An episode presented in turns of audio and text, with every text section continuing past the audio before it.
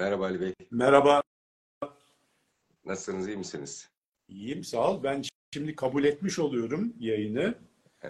Göndermiş oluyorum ama sanki başka bir yerlerden de kabul edilmiş olması gerekiyor gibi geliyor bana. Çünkü sana bir türlü yayına giremiyorum. Zuckerberg amcanın da kabul etmesi gerekiyor. Demek ki bizi canlı yayın yapmamız için ki e, karşılıklı olarak birbirimizi kabul ediyoruz ama oradan yayın onayının gelmesini bekliyoruz, evet. Açıkçası. Hani, evet. Evet.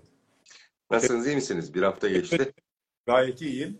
Ee, sen nasılsın? Sen de iyi görünüyorsun. Ben de gayet Formda. iyiyim. Çok teşekkür ederim. Formdayım yani. Gayet iyiyim. Ee, güzel bir program hazırladık yine bu hafta izleyicilerimiz için ama öncesinde ben izin verirseniz bir giriş yapmak istiyorum. Çünkü sizinle birlikte e, Ekoanaliz'de yirmi dokuz, onun öncesinde de yüzün üzerinde program yaptık birlikte. Ve e, burada şöyle bir yaklaşımımız vardı. E, coğrafya kaderdir düşüncesinden hareketle yola çıktık aslında. E, dünyada ve ülkemizdeki olan e, konuları jeostrateji penceresinden analiz ediyoruz ve bunun sonucuna zaten dünya ekonomisi ve ülkemizdeki ekonomi, hatta iç politika dahil olmak üzere ve sosyolojik yapıda buna göre şekilleniyor. Dolayısıyla biz e, birazcık daha yukarıdan e, mercek tutuyoruz olup biten her şeye ve e, dolayısıyla da e, çok farklı bir perspektiften bakarak programlarımızı yapıyoruz. Şöyle ki e, mesela şu an gündemde en çok e, hangi konular konuşuluyor diye baktığımız zaman Türkiye'de, dünyada İsrail-Hamas çatışması varken, dünya ekonomileri bu kadar allak bullakken, ülkemizdeki ekonomi e, artık tabiri caizse E, rayından çıkmışken toparlanması için çaba sarf ediliyorken en çok tartışılan konulara bakıyorsunuz e, ülkemizdeki medyada. Dilan Polat ve eşinin kara para aklayıp aklamadıkları ve Metin Akpınar'ın e, ikiz çocukları konuları, magazinel konuları. Bunları tartışıyor ülkemizdeki halk. Ama biz farklı perspektiften bakıyoruz konuya ve e, şeye de dikkat ediyorum. E, ciddi de bir izleyici kitlemiz oluştu. Özellikle E, YouTube'da e, izlenme oranlarımız hemen hemen e, e, open kanal dedikleri, yani e, halkın birçoğuna ulaşabilen kanallardaki e, tartışma programlarının böyle önünde profesör, farklı farklı ünvanları olan insanların izlenme paylarına, yakın izlenme paylarına ulaşmış olduk. E, öncelikle ben size partnerim olarak, bu yayındaki partnerim olarak çok teşekkür ediyorum. E, bu perspektifi siz kurguladınız her şeyden önce. Ve e, bu iki buçuk yıldır ne söylüyorsak gerçekleşti. Öngörülerimizin tamamı çıktı. E, ve dolayısıyla da e, biz izleyicilerimizi doğru yönlendiren e, iki e, YouTuber olduk. Yani öyle deyip, yani şu an YouTube'da yayın yapıyoruz. Keşke e, bu görüşlerimizi aktarabileceğimiz farklı medya e, kanalları da olsa ama zaman zaman onlar sizi, beni davet edip işte bu programdan, içeriklerden e, söz ediyorlar, soruyorlar, yöneltiyorlar ama e, keşke e, bizim benzerlerimiz sadece YouTube'da değil ya da e, televizyonlarda da çoğalsa diyorum. Siz ne düşünüyorsunuz bu konuda? Ya e, çok genel bir konuya geldi şimdi, konjonktürün çok dışında. Tamamen bizim hani yayın, öyle bir şey varsa yayın felsefesi diyeceğimiz bir şeye giriyorsun. Birincisi, öncelikle ben sana teşekkür ediyorum. Çünkü ben bir medyacı değilim başından beri. Sen beni ikna ettin bu işe. Yani şöyle şöyle yapalım, bu görüşleri paylaşalım falan filan diye. Ondan sonra ben hani bakalım öyle bir şey nasıl yapabilir miyiz, yapamaz mıyız falan diye. Ee, yani sadece dost meclislerinde böyle hani biraz gevezelik ederken falan filan bir baktım ki böyle hani Ee, ya zararı yok dedin sen, hatırlıyor musun? Dedin ki ya ne olacak, bir zararı yok. Bizi zaten çok fazla kimse de izlemez hani. Ee, yanlış bir şey söylemiş olsak da çok bir sorun olmaz. Öyle bir şey dedim, beni rahatlattın falan. Ee, çünkü yanlış bir şey söylemekten çok korkarım. Çünkü e, e, yani insanlar vaktini veriyorlar. E, e, dinliyorlar. Arkadaşlarım söyledi bana, son birkaç haftada yaklaşık üç yüz bin dakika izlenmişiz yani YouTube'da. İnşallah sıkılmıyorlardır insanlar. Ben şöyle birkaç tane böyle tanıdığım ve sürekli bizi izleyen arkadaşına danıştım. Yani samimi fikirleri için dedim ki yani niye izliyorsun beni kardeşim? Yani sen zaten Seninle konu görüşüyoruz zaten. Hani sen benim fikirlerimi biliyor. Ama dedi şimdi şöyle bir şey var. Oraya orada konuştuğun zaman daha farklı konuşuyorsun. Ee, hani daha derli toplu bir şey oluyor. Bir konu oluyor. Bir tema oluyor. Yani araya şey girmiyor işte e, yok kahve, çay getir götür. Daha konsantre bir şekilde şey yapıyoruz. Birincisi. İkincisi de, dedim ki peki o zaman yani televizyonda falan da bunlar tartışılıyor. Yani Filistin konusu yirmi sekiz tane kanal şu anda yayın yapıyor, evet. Filistin konusunda. Niye onu şey yapıyorsun? Ekonomi sonra ekonomi kanalları var. Oraya girsen yani e, yani bir sürü ekonomist, finansçı falan. E, Dedi ki şöyle bir şey söyledi. Çok enteresan geldi bana da. Ee, sen dedi, e, siz dedi bir yayın kuruluşuna bağlı değilsiniz. Bilmem e, T V bilmem kaçın e, şeysi değilsiniz. Dolayısıyla bir yayın politikanız e, yani yazılmış çizilmiş bir yayın politikasına bağlı değilsiniz. Tamamen bağımsızsınız bu konularda. Bunu da hissettiriyorsunuz. Bir, ikincisi sen sanayicisin. Dolayısıyla sanayi perspektifinden, yani hocalarımız var, ekonomi hocalarımız var. Ee, ondan sonra işte e, piyasanın içerisinden gelen finansçılarımız falan filan var. Televizyonlarda, kanallarda, YouTube'larda ama sen sanayinin içinden geliyorsun.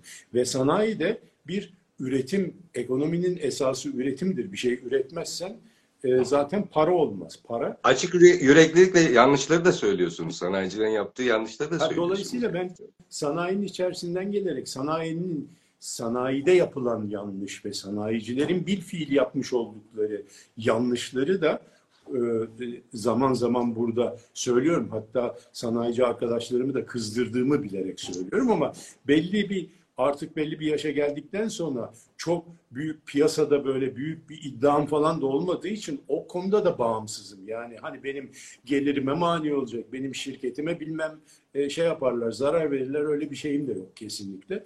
Dolayısıyla orada da orada da bağımsızım.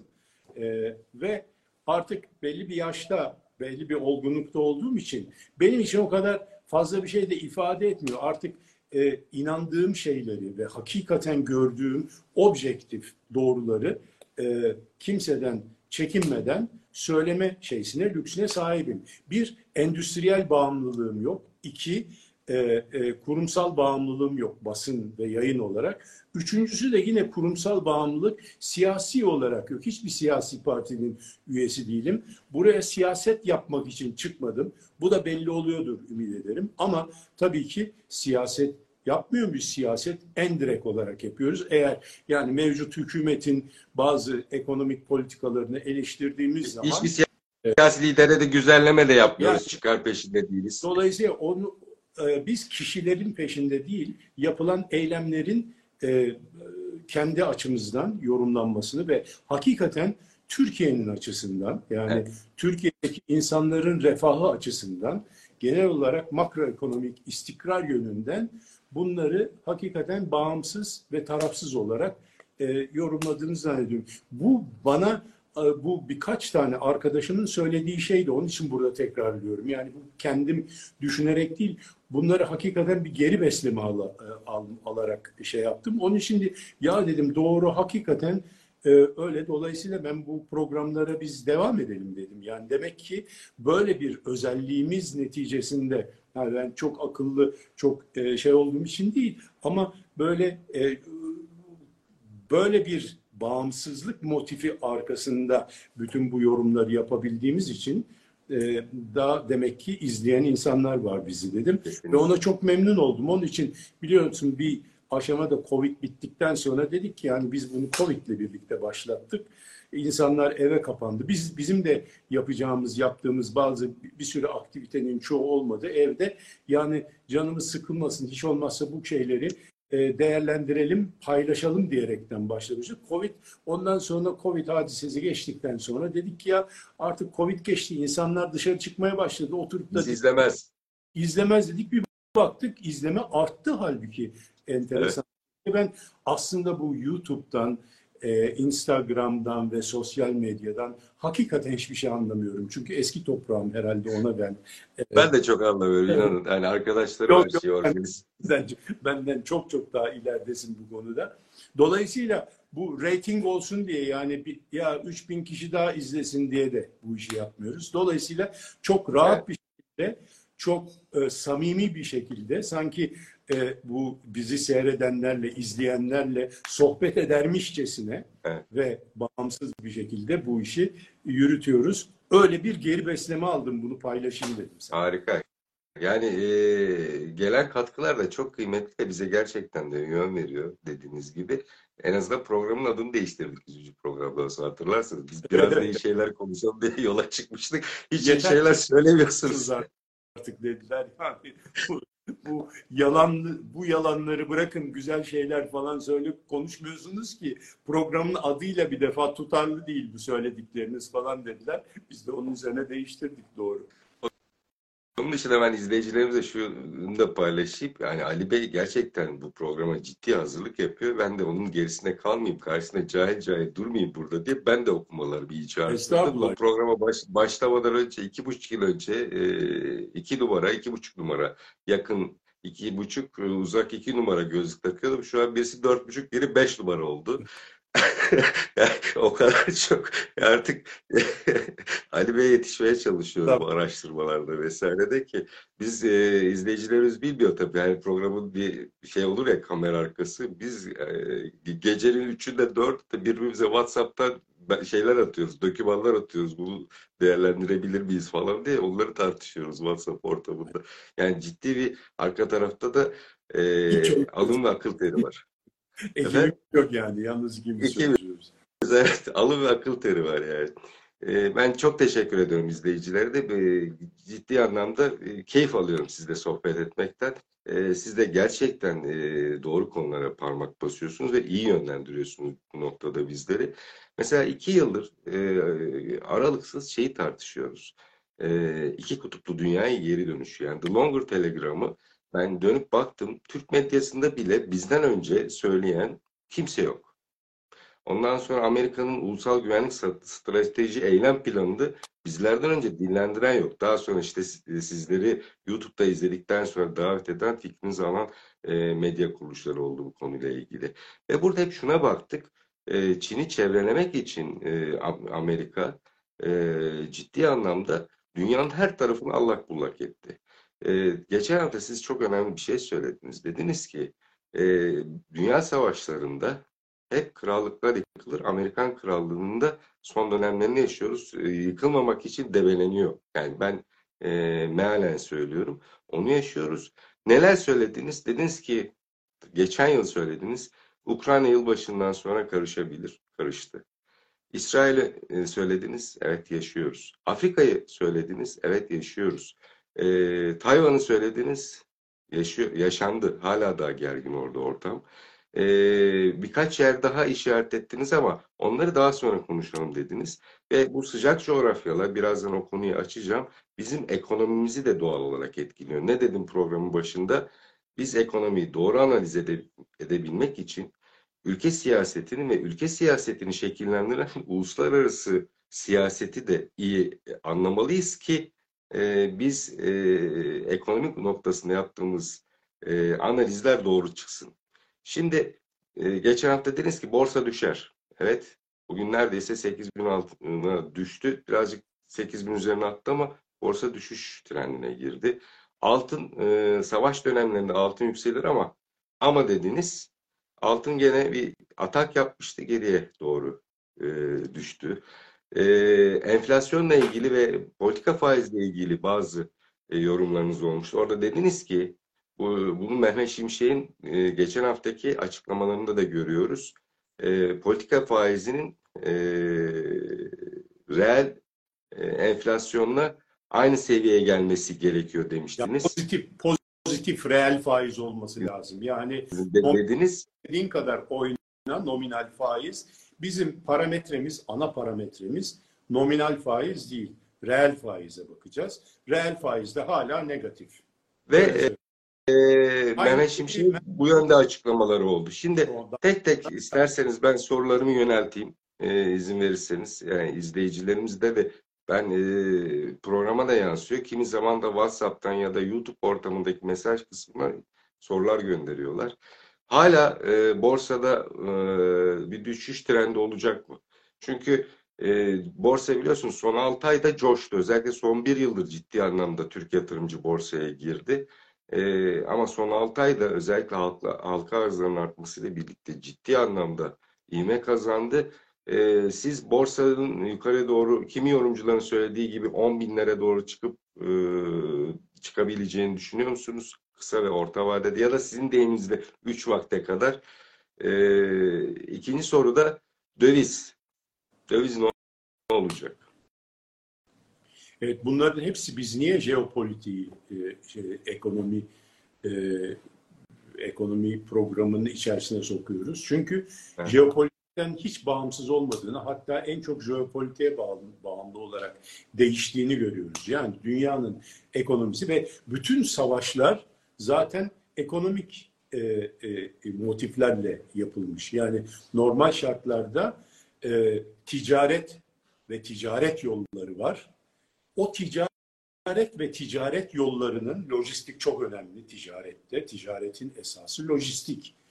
Evet. Ve, ve üretim, yani üretim ve lojistik. İkisi ticareti sağlıyor.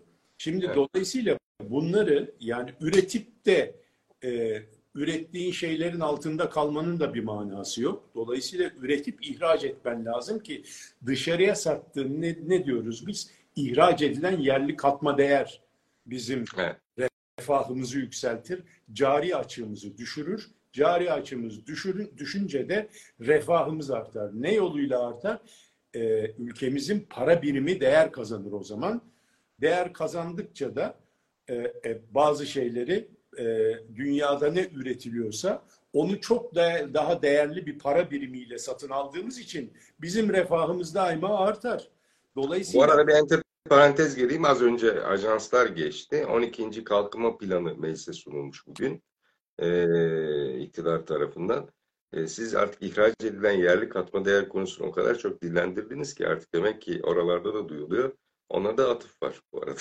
Öyle mi? Çok memnun oldum. Hayırlı olsun inşallah. Dolayısıyla e, e, üretim, ürettiğin şeyin altında kalmak e, e, kadar e, e, aptalca bir şey olamaz. Çünkü ürettiğini satman lazım. Bu da dünya ticaretinin içerisinde olman lazım. Kalkınma için, refah için dünya ticaretinin içinde olman lazım. Dünya ticaretinin içine girebilmen için bir rekabetçi olman lazım. İki de lojistiğinin doğru olması lazım. Yani senin sevk edeceğin yolların olması lazım. E bu savaşlar ne için yapılıyor? Hepsi ticaret yollarını açmak için.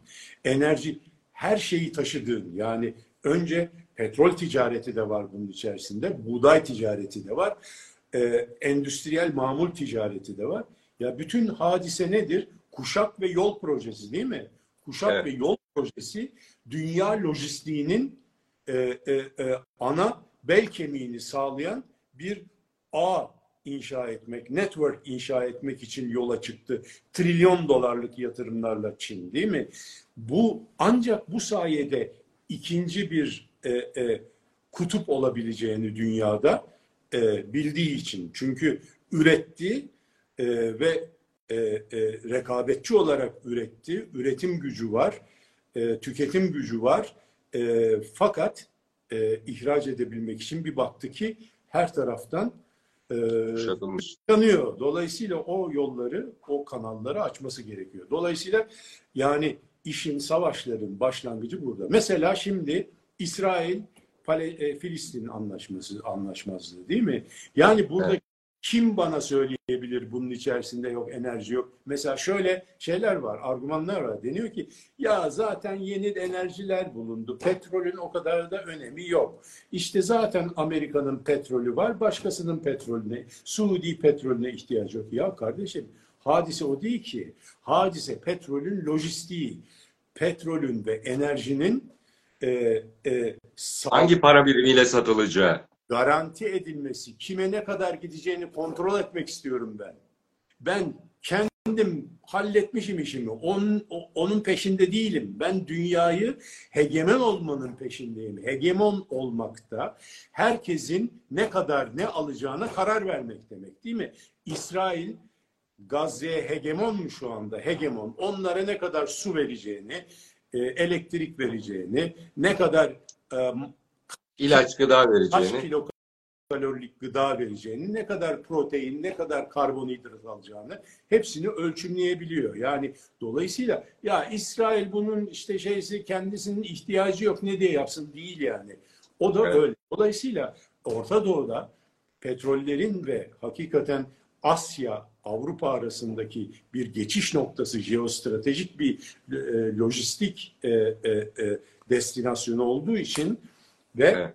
aynı zamanda enerjinin çıktığı ve e, körfezden de enerjinin dağıldığı, Hürmüz körfezinden enerjinin dağıldığı bir yer olduğu için çok önemli. Şimdi diyorlar ki bir de ikinci bir şey var. E, şöyle hani sık sık duyduğumuz ve okuduğumuz. Ya Amerika ne yaptı ki yani? Amerika her şeyi... Bu arada kamerayı birazcık aşağı indirebilir misiniz mümkünse? Birazcık böyle bitir. Aşağıya doğru. Birazcık da aşağıya. Yukarı kaldırdınız. Gayet iyi. Evet. Tamam.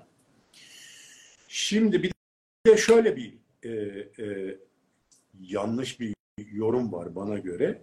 E, ya Amerika Birleşik Devletleri hep büyük. Yani ilk önce zoom out yapıyoruz ya, zoom out yapıyoruz. Yukarıdan, uzaydan bir dünya jeopolitiğine bakıyoruz. Ondan sonra zoom in yapıyoruz içeri. Şimdi birazdan Filistin'e zoom in yapacağız, değil mi? Fakat önce büyük haritayı görmeden oraya gitmemizin bir manası yok. Çünkü o büyüğün bir türevi olarak onlar hep gelişiyor. Yani büyükten bakıyoruz, Afganistan'a in. iniyoruz, orayı bakıyoruz. Buradan büyüğü zoom out yapıyoruz, ee, Irak'a e, iniyoruz. Zoom out yapıyoruz, Filistin'e iniyoruz, İsrail'e iniyoruz. Afrika. Türkiye'ye iniyoruz, Afrika'ya iniyoruz. Ama hep bu yukarıdan geliyoruz. Çünkü bu yukarıdan gördüğümüz şeye, uzaydan gördüğümüz dünyaya hakim olmak isteyen bir gücünün, gücün gözüyle bakmamız lazım olayları anlamamız için. Bir de öbür tarafta da buna ortak olmak isteyen bir güç var. Hı.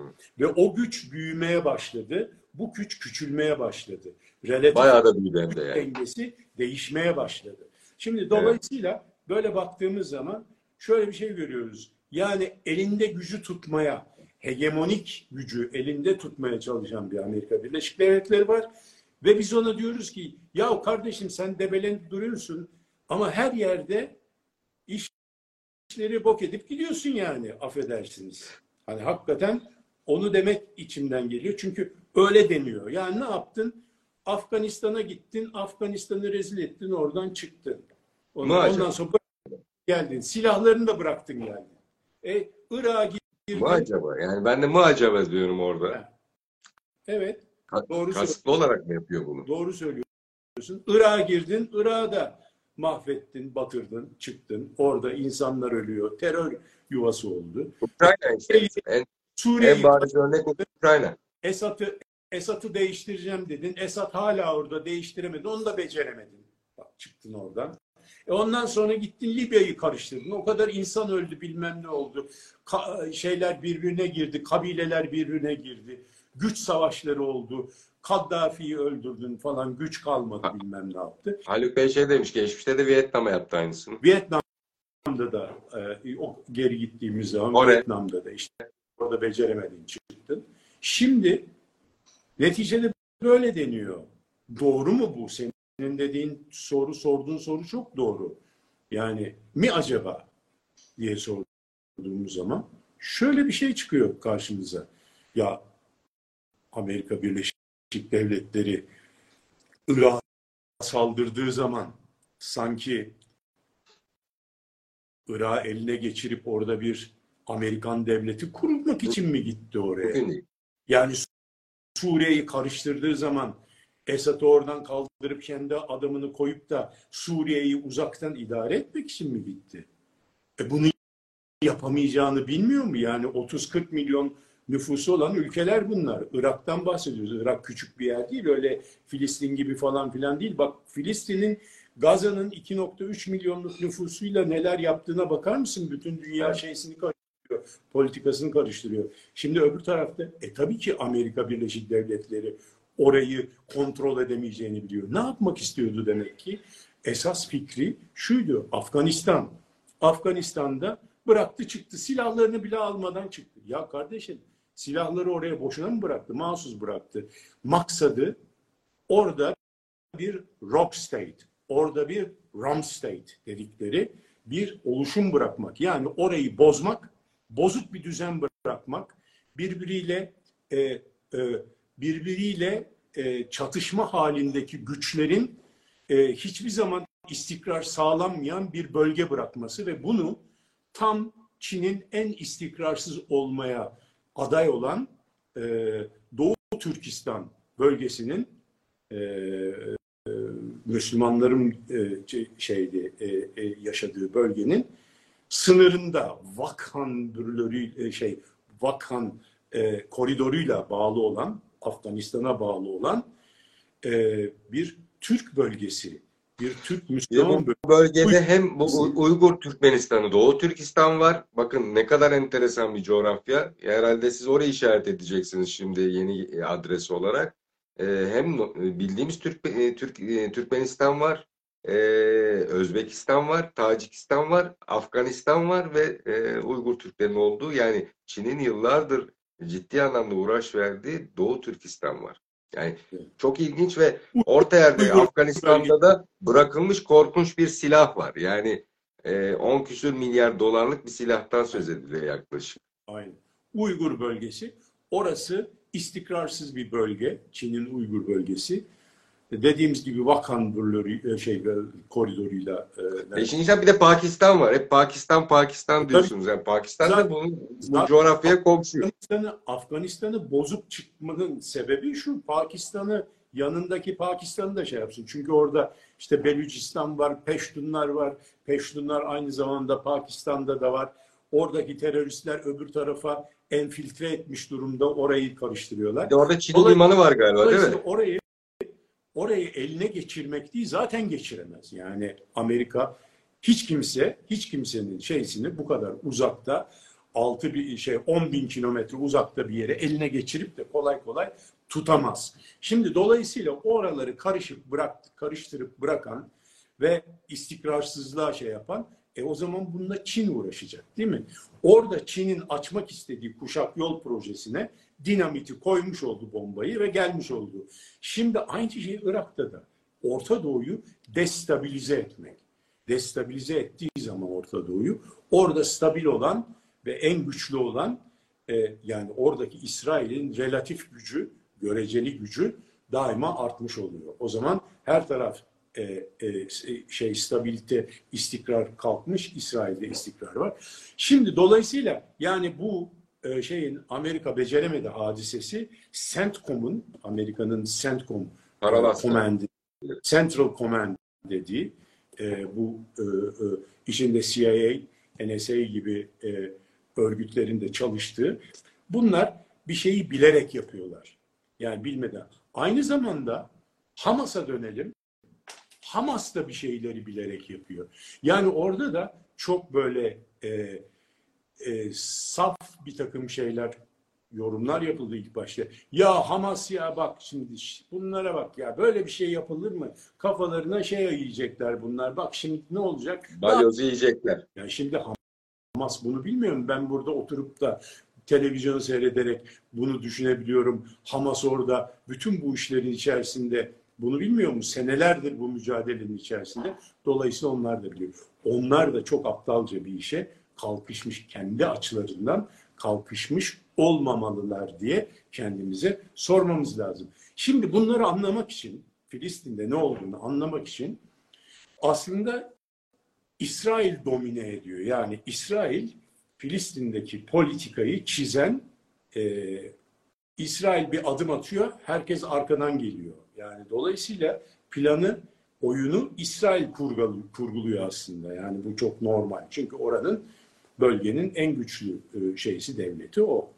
Şimdi İsrail nasıl bir plan kurguluyor? Netanyahu doktrini nedir? Netanyahu. Ben o doktrini açıklayacaksınız. Ben bir e, sizi de soluklandırmak için bir anımı anlatayım bununla ilgili. Geçtiğimiz hafta medyaya yansıdı. Rahmetli Mesut Yılmaz'la ilgili bir anısını anlattı eski bir milletvekili. Orada diyor ki e, Sayın Milletvekili, ben gazeteciyken e, gazetecilik yıllarında Cumhurbaşkanlığı ve Başbakanlık muhabirliği yaptım. Sayın Yılmaz rahmetli bir röportaj sırasında bana anlatmıştı o olayı. Ben yazmıştım bunu ama gazetede yayınlanmamıştı. Konu da şuydu: İsrail ziyareti sırasında e, gelenek üzere hem İsrail kanadıyla görüşüyor hem Filistin kanadıyla görüşüyor e, Türkiye. Dolayısıyla e, burada e, diyor ki rahmetli Yılmaz, e, biz diyor yardımlarımızı nasıl yapacağız? Burada bize bir şey kanal gösterin. E, o zaman Netanyahu şey diyor e, Mesut Yılmaz'a, e, Hamas üzerinden yapabilirsiniz. Yılmaz'ın tarihi bir cevabı var. Biz de örgütleri devlet olarak diye şey almayız, muhatap almayız. Biz devletle yaparız, devlet üzerinden yaparız diyor ve geliyor. Ee, ama bunun öncesinde şöyle de bir şey var. Weizman, e, bu İsrail'in kurucularından Weizman'ın herhalde ya oğlu ya torunu, o da o dönemde Cumhurbaşkanı, diyor ki Netanyahu'yu şikayet ediyor. Diyor ki yani hep böyle yapıyor, işte terör örgütleriyle iş, iş tutuyor, bilmem ne yapıyor. O da Mesut Yılmaz da diyor ki ben sizin aranızı bulmaya gelmedim buraya. Kendi sorunuzu kendiniz çözün deyip dönüyor Türkiye'ye. Şimdi e, bunu niye anlattım? E, Hamas'ın nasıl beslendiği, kurgulandığı konusunu anlatacaksınız. Ee, yıllarca e, Filistin'e gelecek yardımların Hamas üzerinden gelmesini istemiş Netanyahu nedense. Evet. Yani şimdi o işin bir parçası ama Netanyahu doktrinini e, dediğin şey çok doğru. Zaten e, oraya da e, gelebiliriz. Yani Hamas'ı kuran, zaten kurduran e, İsrail olduğu bir takım belgelerle açıklandı daha sonra. Bu şeyin E, belli bir süre so geçtikten sonra C I A'nin belgeleri açıklanıyor ya ve bunların bir daha önce açıklanmayanlar da WikiLeaks'ten ortaya çıkıyor. Dolayısıyla o açıklanan belgeler içerisinde bu o, e, şey e, bu bilinen bir gerçek, yani Hamas e, Hamas'ı İsrail kurdurdu. Çok da mantıklı bir şey yani İsrail açısından Hamas. Neden? Bir... Ben biliyorum cevabını da izleyicilerimiz açısından soruyorum. Şimdi İsrail neden var. İsrail'i çok şey Filistin'i çok başarılı bir şekilde Filistin halkını yöneten Filistin Kurtuluş Örgütü vardı. Başında da efsanevi lider Yaser, Yaser Arafat. Yaser Arafat yani Marksist-Leninist bir terör örgütü olarak başladı. İşte ondan sonra bunu daha terör örgütünden çıktı, bir hakikaten Filistin halkını E, temsil eden bir e, hükümet gibi hareket ederek işte e, Camp David'de, ondan sonra e, Mısır'la. Ondan yani Avrupa ve Batı'ya daha yakın bir dünya görüşünü savunuyordu. Evet, Oslo'daki anlaşmaları yaptı. Halkı için çok büyük şeyler yaptı. Fakat çünkü neden bunu yapabildi? Çünkü Batı'yı da arkasına almıştı.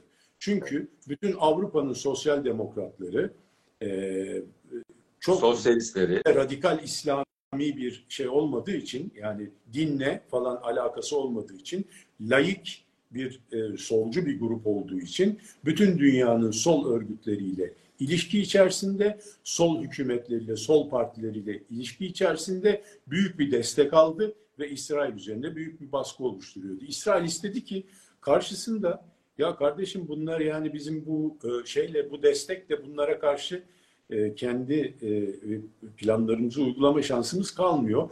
Bunlara radikal İslamcı bir şey olsa... Yönetim... Bu arada güzel bir soru geldi. Neden hep dinci gruplar üzerinden amaçlarına ulaşmaya çalışıyor Batı diye bir soru var. Bunu da cevaplayalım. Bence güzel bir soru. Çünkü tabii işte zaten onu yapıyoruz. Çok doğru bir soru. Yani yani Türkiye'yi de zaten bir işte bu Graham Fuller'ın şey yaptığı... E, doktrini olarak işte e, ay e, the Holy Crescent dedikleri işte e, şeyin e, İslam'ın e, daha ılı ılın ılıman İslam e, şeysi İslam.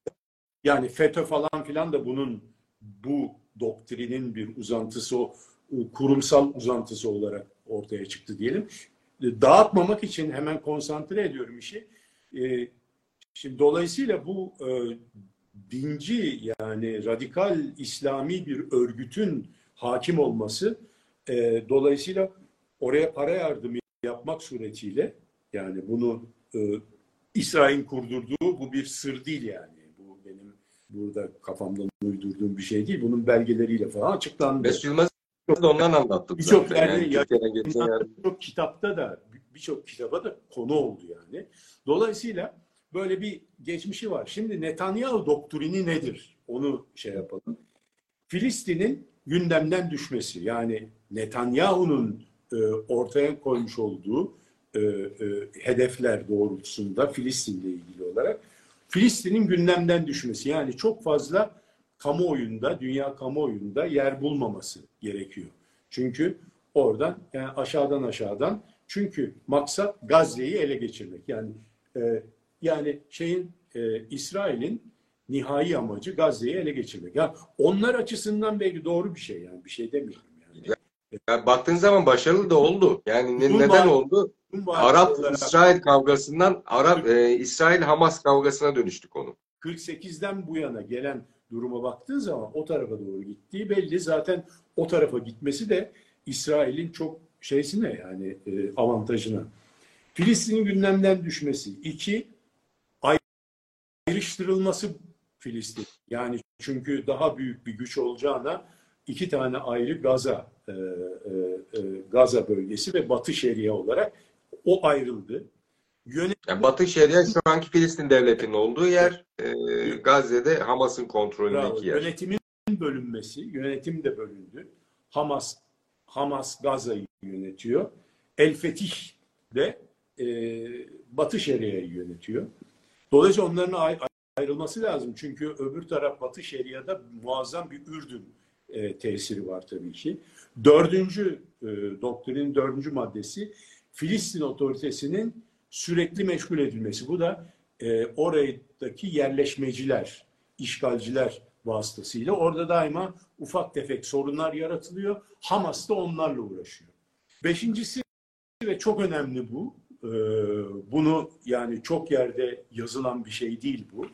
Ee, Katar aracılığıyla Hamaslı gerillalar e, Katar'a davet ediliyorlar ve orada iş veriliyorlar. Orada iş iş buluyorlar, çalışıyorlar, para kazanıyorlar. Dolayısıyla Katar'a bir akış oluyor. Hamas'ın daha radikal kısmını veyahut da hani kabul edenleri geçici, yani Hamas'a maddi bir akışı oluyor yani böyle. Evet, bir geçici bir süreyle oraya alıp işte orada e, şey yapılması, biraz daha e, radikal taraflarının törpülenmesi. Oysa e, Katar çok sert söylemlerde bulunmuştu. Normal bir yaşama geçiyor e, olmaları, para kazanmaları vesaire e, ve zamanla ailelerini de oraya aldırarak, yani Gaza'nın boşaltılması.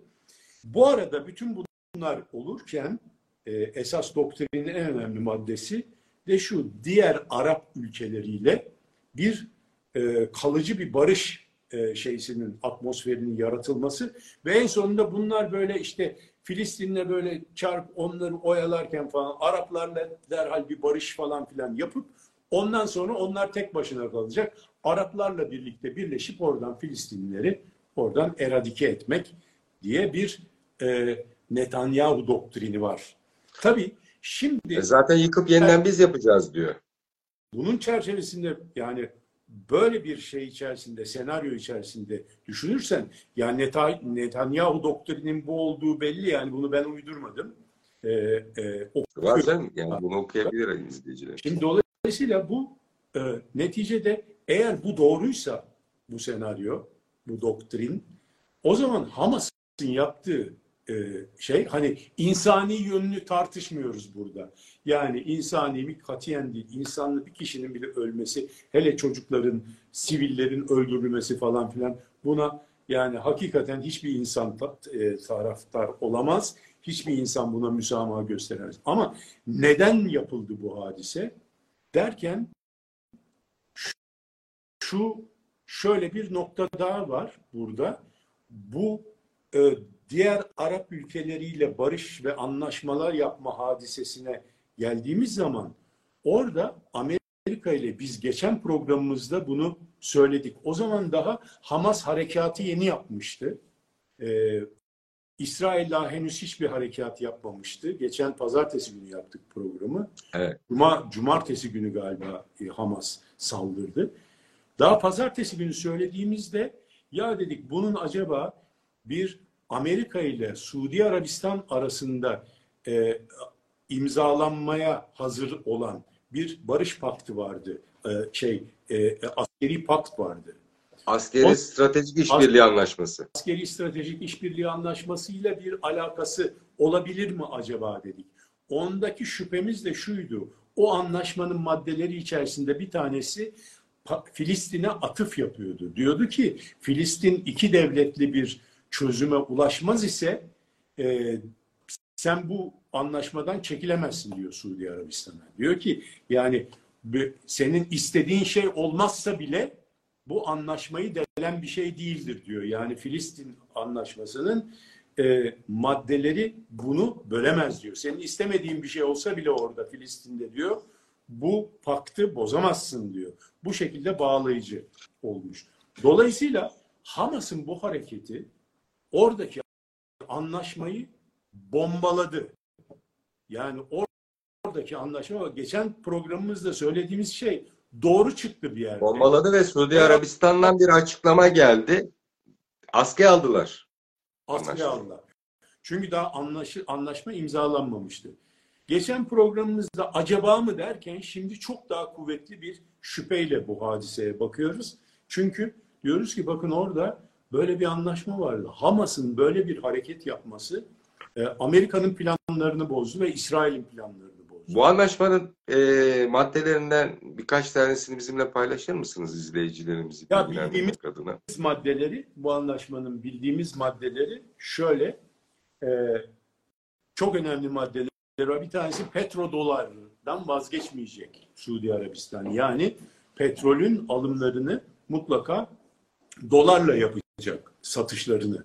E, ya çok önemli çünkü petrodolar şeyden sonra e, doların bu dünya üzerindeki hakimiyetinin e, teminatı olan bir şeydi. Çünkü dünya ticaretinin çok büyük bir kısmı petrol ticareti olduğu için Bretton Woods anlaşmasından sonra Amerika'nın e, dolarının teminatsız olarak bütün dünyada e, e, bir e, dominans kazanmasının en önemli şeysi ayağı bu e, Araplarla yapılmış olan petrodolar anlaşmalarıydı. Dolayısıyla diyor ki sen dolardan başka bir şeye dönemeyeceksin diyor.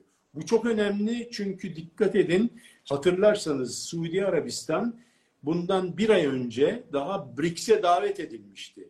B R I C S de neyle uğraşıyordu? Dolara alternatif olarak bir e, para birimi ihdas etmekle e, uğraşıyordu. Suudi Arabistan'ı içine almasının sebebi de, davet etmesinin sebebi de şuydu. Çünkü Suudi Arabistan eğer e, petrolü dolarla değil, kendi ihdas ettiği para birimiyle yaparsa, B R I C S'in ihdas ettiği para birimiyle yaparsa büyük ölçüde doların önü alınmış olacaktı. Yani bu arada iki tane soru gelmiş. Biri toprak alın. Önemli bir anlaşmayı bombalamış yani Hamas. Bundan. Bir şey soracağım bu noktada. Bu petrodolarla ilgili. Peki burada şöyle bir madde var mı? Çin'e petrol satamaz. Ha şimdi ona gerek de yok aslında Ertan. Çünkü yani zaten dolarla satıyorsa Amerika'nın elinde o işlem.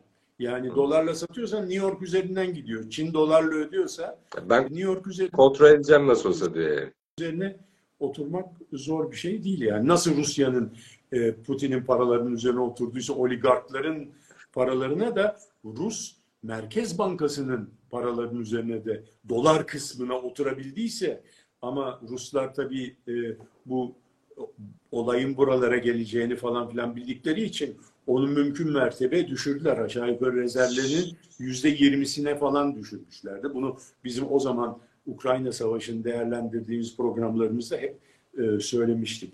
Bir tane Şimdi de... Geçen hafta bir şey söylemiştiniz. E, çok ilgi de çekti o izleyicilerimizde. Herkes diyor dans ediyor. Yani Türkiye hem çifte telli yapıyor hem vals yapıyor demiştiniz. O bayağı bir dikkat çekmiş. Şimdi e, Suudi Arabistan hem Çin'le ve e, Rusya'yla e, flört ediyor. Bir taraftan İran'la barıştı falan.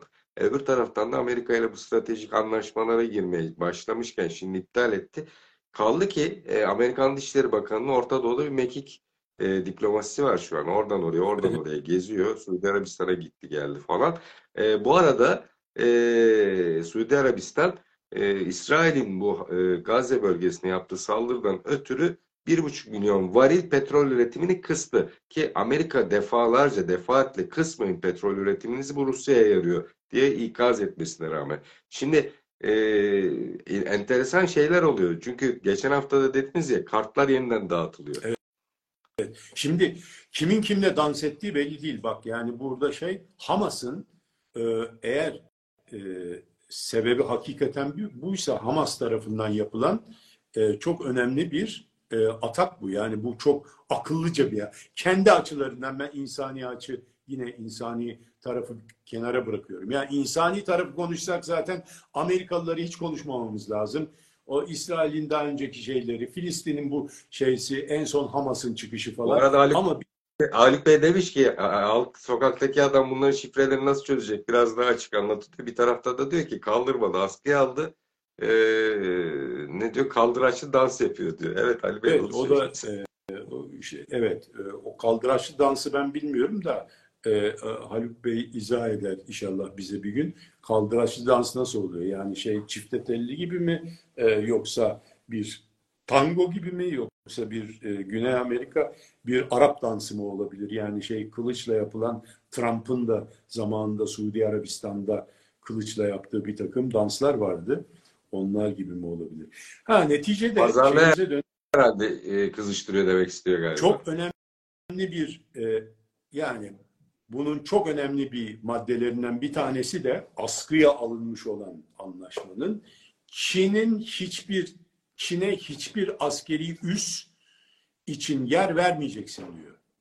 Yani demek ki bu çok önemli bir şey artık.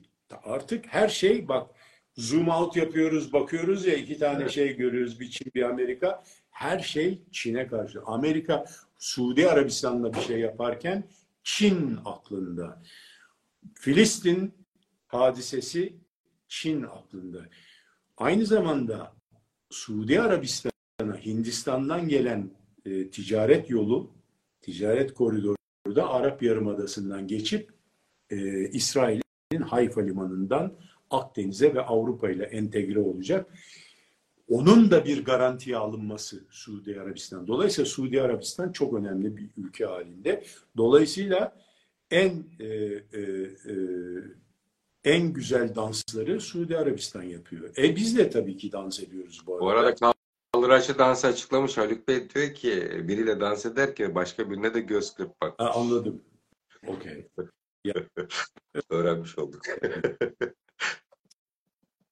ee, yani şimdi Hamas'ın bu hareketini e, biraz daha tebellür etti.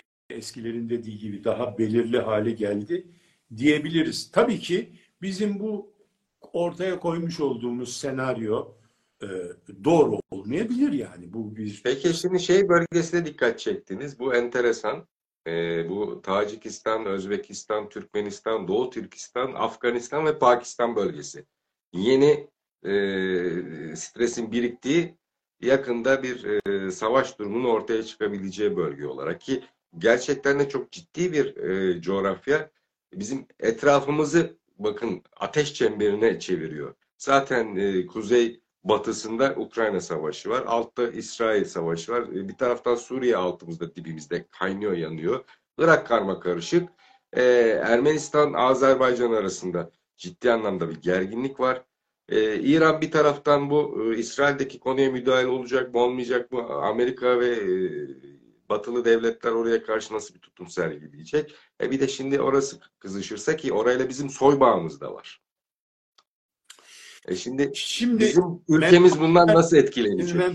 Ben, bu arada Sayın Cumhurbaşkanı ve hükümetin, e, devletin, e, özellikle İsrail'deki e, izlediği politikayı gerçekten çok beğeniyorum, dış politikayı. Yani Türkiye'de e, en dünyada en tutarlı e, tutumu sergileyen ülke. Açık yürekle söylemek gerekirse gerçekten de devlet aklının e, şeye girdiğini gösteriyor. İşin içine girdiğini gösteriyor. Devlet aklıyla bir uluslararası siyaset izliyor şu an. Nerede, nerede bu istikrarlı politika, tutarlı? E, İsrail-Hamas çatışması noktasında. Bizim politikamız. Bizim politikamız. Anladım. Türkiye. Yani bilmiyorum çok e, e, ne kadar tutarlı olduğunu. Ben çünkü ben ilk, görüşüm. ilk başta biraz daha e, e, bir, biraz daha yumuşak e, yaklaşıldı. E, yani işte her iki tarafa da e,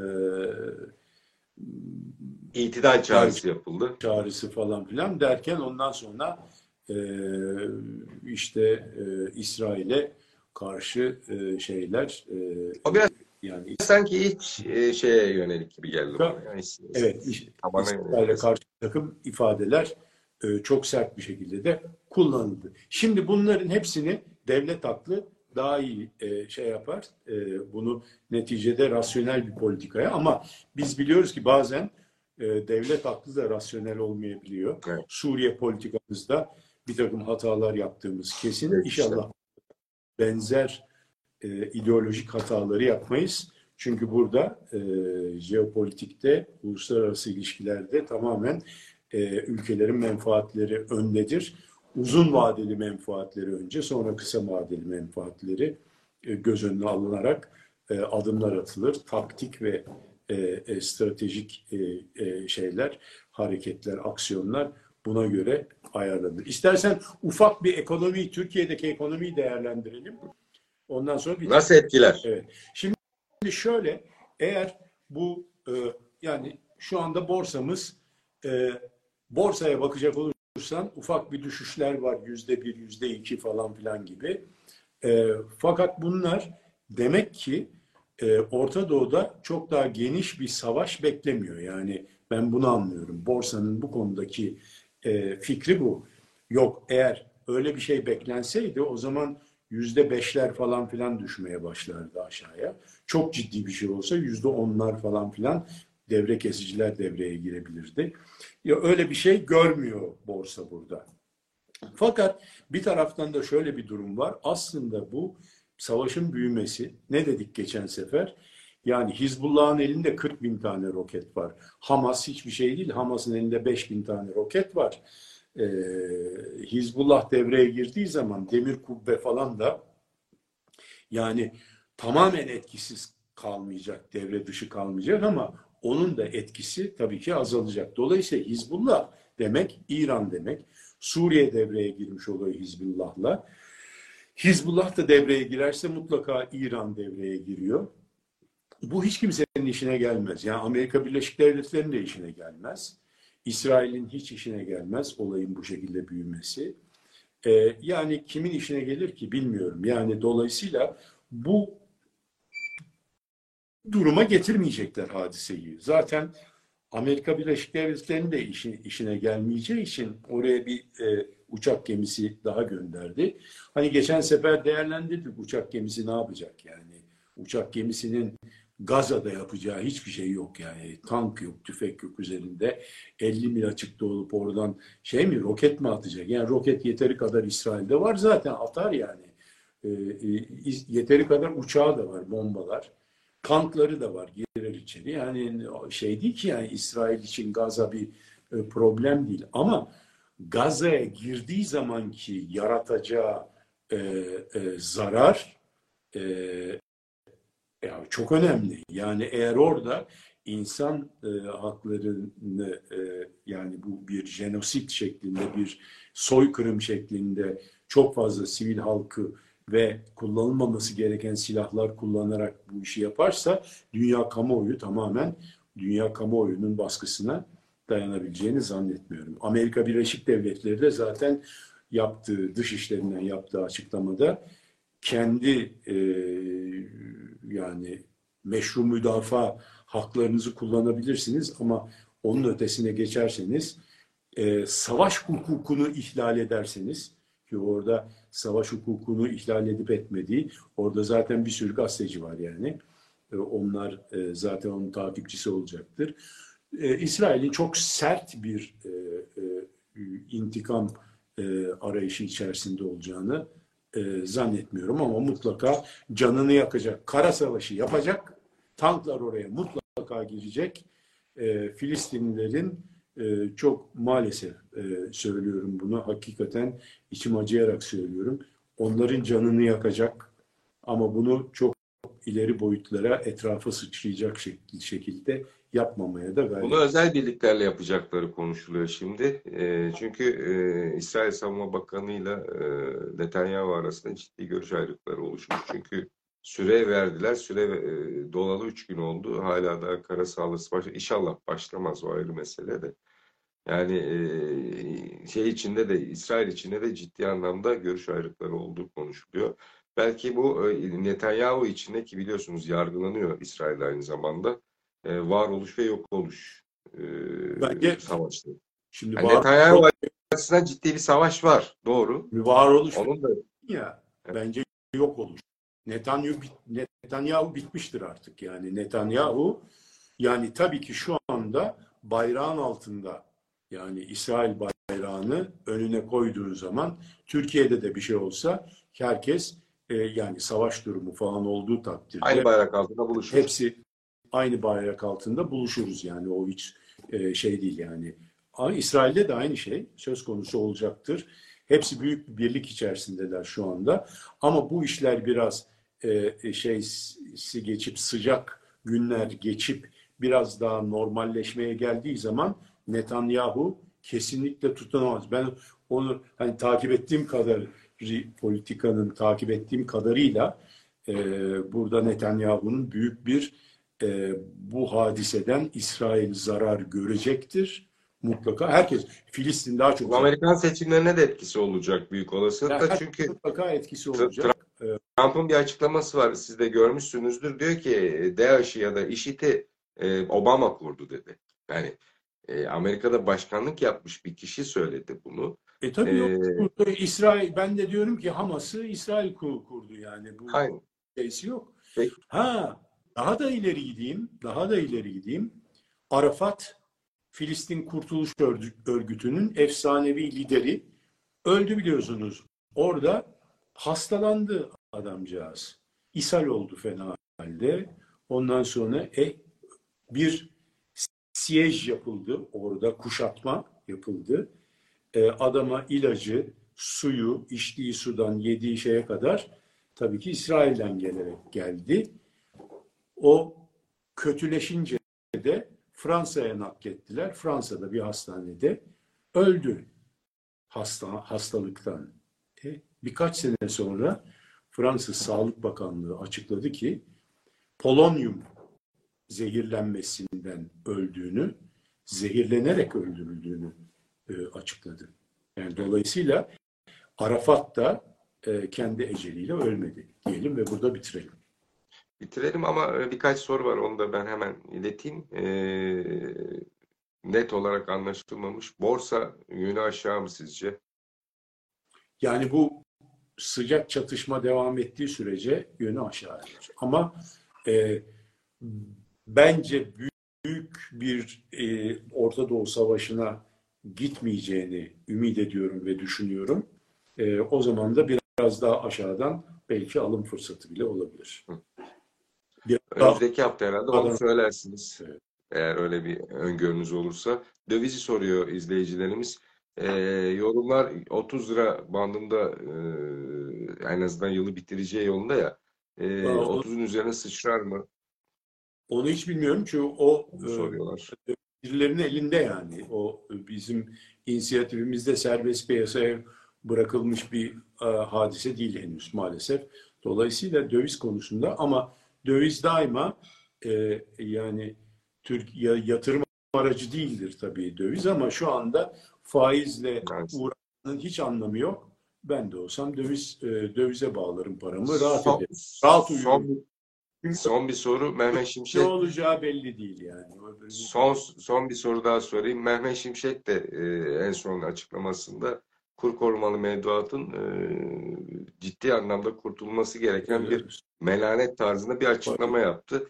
Çıktığından beri söylüyoruz yani. Kur birkaç ay içinde tamamlanacak, çünkü geçen ay ciddi bizim bir çıkış olmuştu kur korumalıda. Elimizin altına konmuş bir saatli bombadır yani. Şimdi diyor ki izleyicimiz ha, büyük, WhatsApp'tan büyük bir, büyük bir buluş, muazzam bir enstrüman ve işte bu şey yani Türkiye'yi Ee, bir buluş yaptık ve kurtardık falan filan diye çıktı ya bu yani. Evet, o zaman da WhatsApp'tan göndermiş, demiş ki yani şimdi kur korumalıdan da çıkacağız mecburen, banka güncellemeyecekmiş, bunu söyledi bana diyor.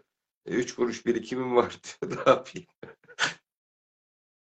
Bence şey, hani şu anda spekülasyon yapılacak bir dönemde değiliz. Yani en sağlam hangi para birimi ise onda kalmakta fayda var. Ağzınıza sağlık. Ben vermiyorum çünkü bu yani herhangi yani şeyi bir sormuş da yani yüzde kırk beşlerin üzerine çıkmış artık mevduatlarda, bu ayda faiz arttırırsa yüzde ellinin üzerine çıkar diye düşünüyor izleyicilerimiz.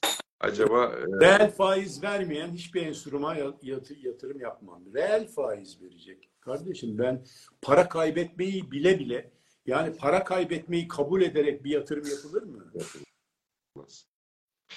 Yani para kaybetmeyi kabul ediyorsun, adam diyor ki ben sana diyor bugün diyor yüz lira ver, bugün yüz dolar ver, yarın ben sana doksan dolar geri vereyim diyor. Peki diyorsun yani. Böyle bir şey olabilir mi? Burada. Ağzınıza sağlık. Haftaya zaten bu şeyi, politika faizini konuşuruz mutlaka. Çünkü bu hafta politika faizinin belirlendiği hafta olacak. Daha detaylı gireriz konuya. Ağzınıza sağlık. Efendim, kaçıranlar programın tekrarını Ekoanaliz'in YouTube, Facebook, LinkedIn'deki sayfalarından ya da Ekoanaliz T V'deki T V nokta com'daki sayfasından yarından itibaren kurgulanmışını izleyebilirler ya da Spotify'daki sayfasını ziyaret ederek dinleyebilirler. Ali Bey, size ve bütün izleyicilerimize iyi haftalar diliyorum. Hoşça kalın. İyi haftalar. Ümit ediyoruz ki Orta Doğu'daki savaş bu kadarla kalır, daha fazla kan dökülmez.